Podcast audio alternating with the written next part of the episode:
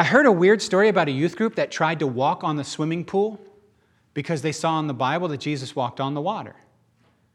You want to guess whether it worked?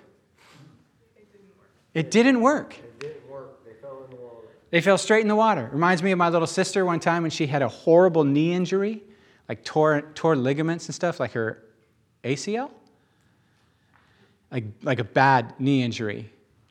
And she was in high school and she jumped, she leapt off her bed and yelled, I believe. And then landed on the ground and, and actually caused a, a greater injury.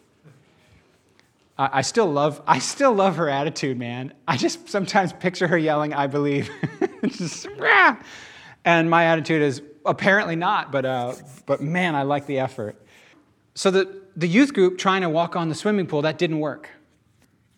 But in a, a missionary book I was reading years ago, this group of islanders received the gospel, and they were so heartbroken for their neighboring islanders who they knew didn't have this gospel, and they didn't have boats.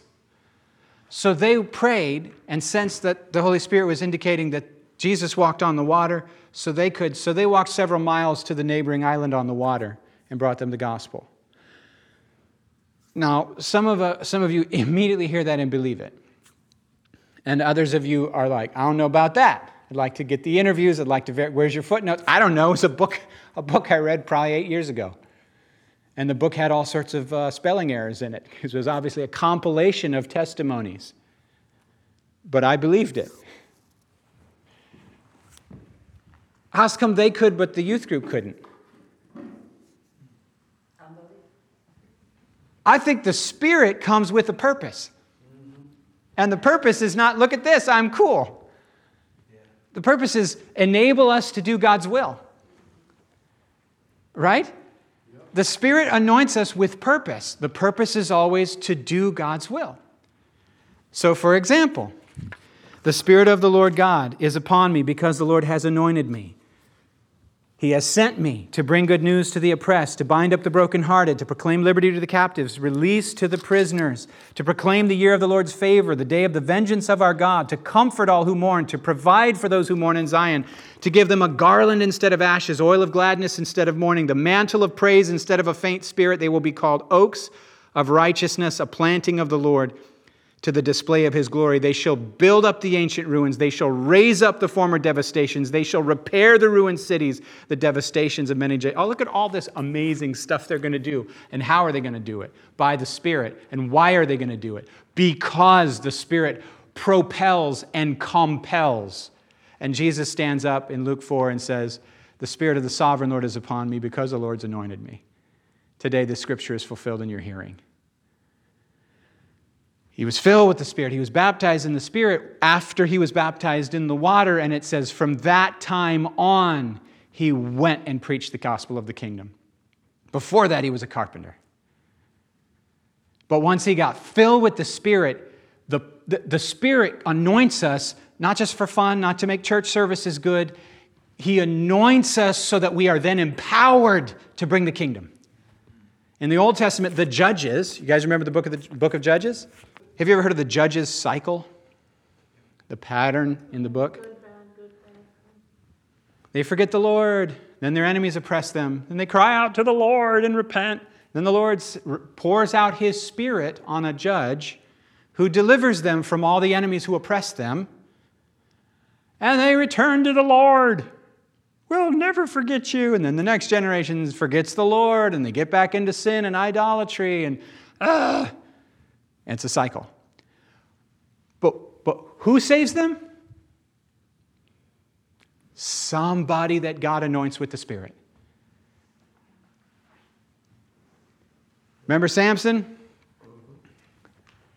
He was empowered by the Holy Spirit with supernatural strength to defeat those who were oppressing Israel. So then here comes Jesus, anointed with the Spirit. In Acts chapter 10, Peter says, You guys know, he's talking to Cornelius, you guys know about Jesus, whom God anointed with the Spirit and power, and he went around doing good and freeing all those who were oppressed by the devil because God was with him. Old Testament judges. Spirit comes, boom, now you're empowered with what? To return people, to free people from oppression and return them back To bring the kingdom, basically. To bring the kingdom. Acts 1 8, but you will receive power when the Spirit has come upon you, and you will be my witnesses. Purpose. The power always comes with a purpose. And it's not me. I'm not the purpose. My fun is not the purpose. His glory is the purpose. Me having a good day is not the purpose of the Spirit coming. His will being done and Him being seen and savored rightly as God is the purpose. Let me finish up. To, a dual purpose of, of God's Spirit coming to make God known to us and to make God known through us. Yeah. Dual purpose to make God known to us and make God known through us. And then, you know, the Spirit is, is the Greek word for breathe or breath or wind. And respiration, the breathing process, we gather, inhale, we gather in we gather in worship weekly. And as we worship, we are filled. As we pour out our praise, He's breathing in our lungs as we sing. Don't we sing that? It's your breath in our lungs, and we, as we pour. And don't you know that's the facts? You want to get full of the Spirit? Extend, empty yourself in worship and praise and adoration. Oh, man. So that's our breathing in. Our breathing in is actually breathing out our praise, but we inhale as we gather in worship. We exhale the Spirit as we are scattered for, for our ministry all week long in the world.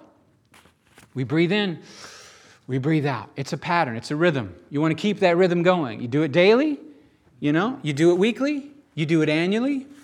I got more to say on that, but that's, that's your, how, uh, was that 10 minutes? Sure. Who knows?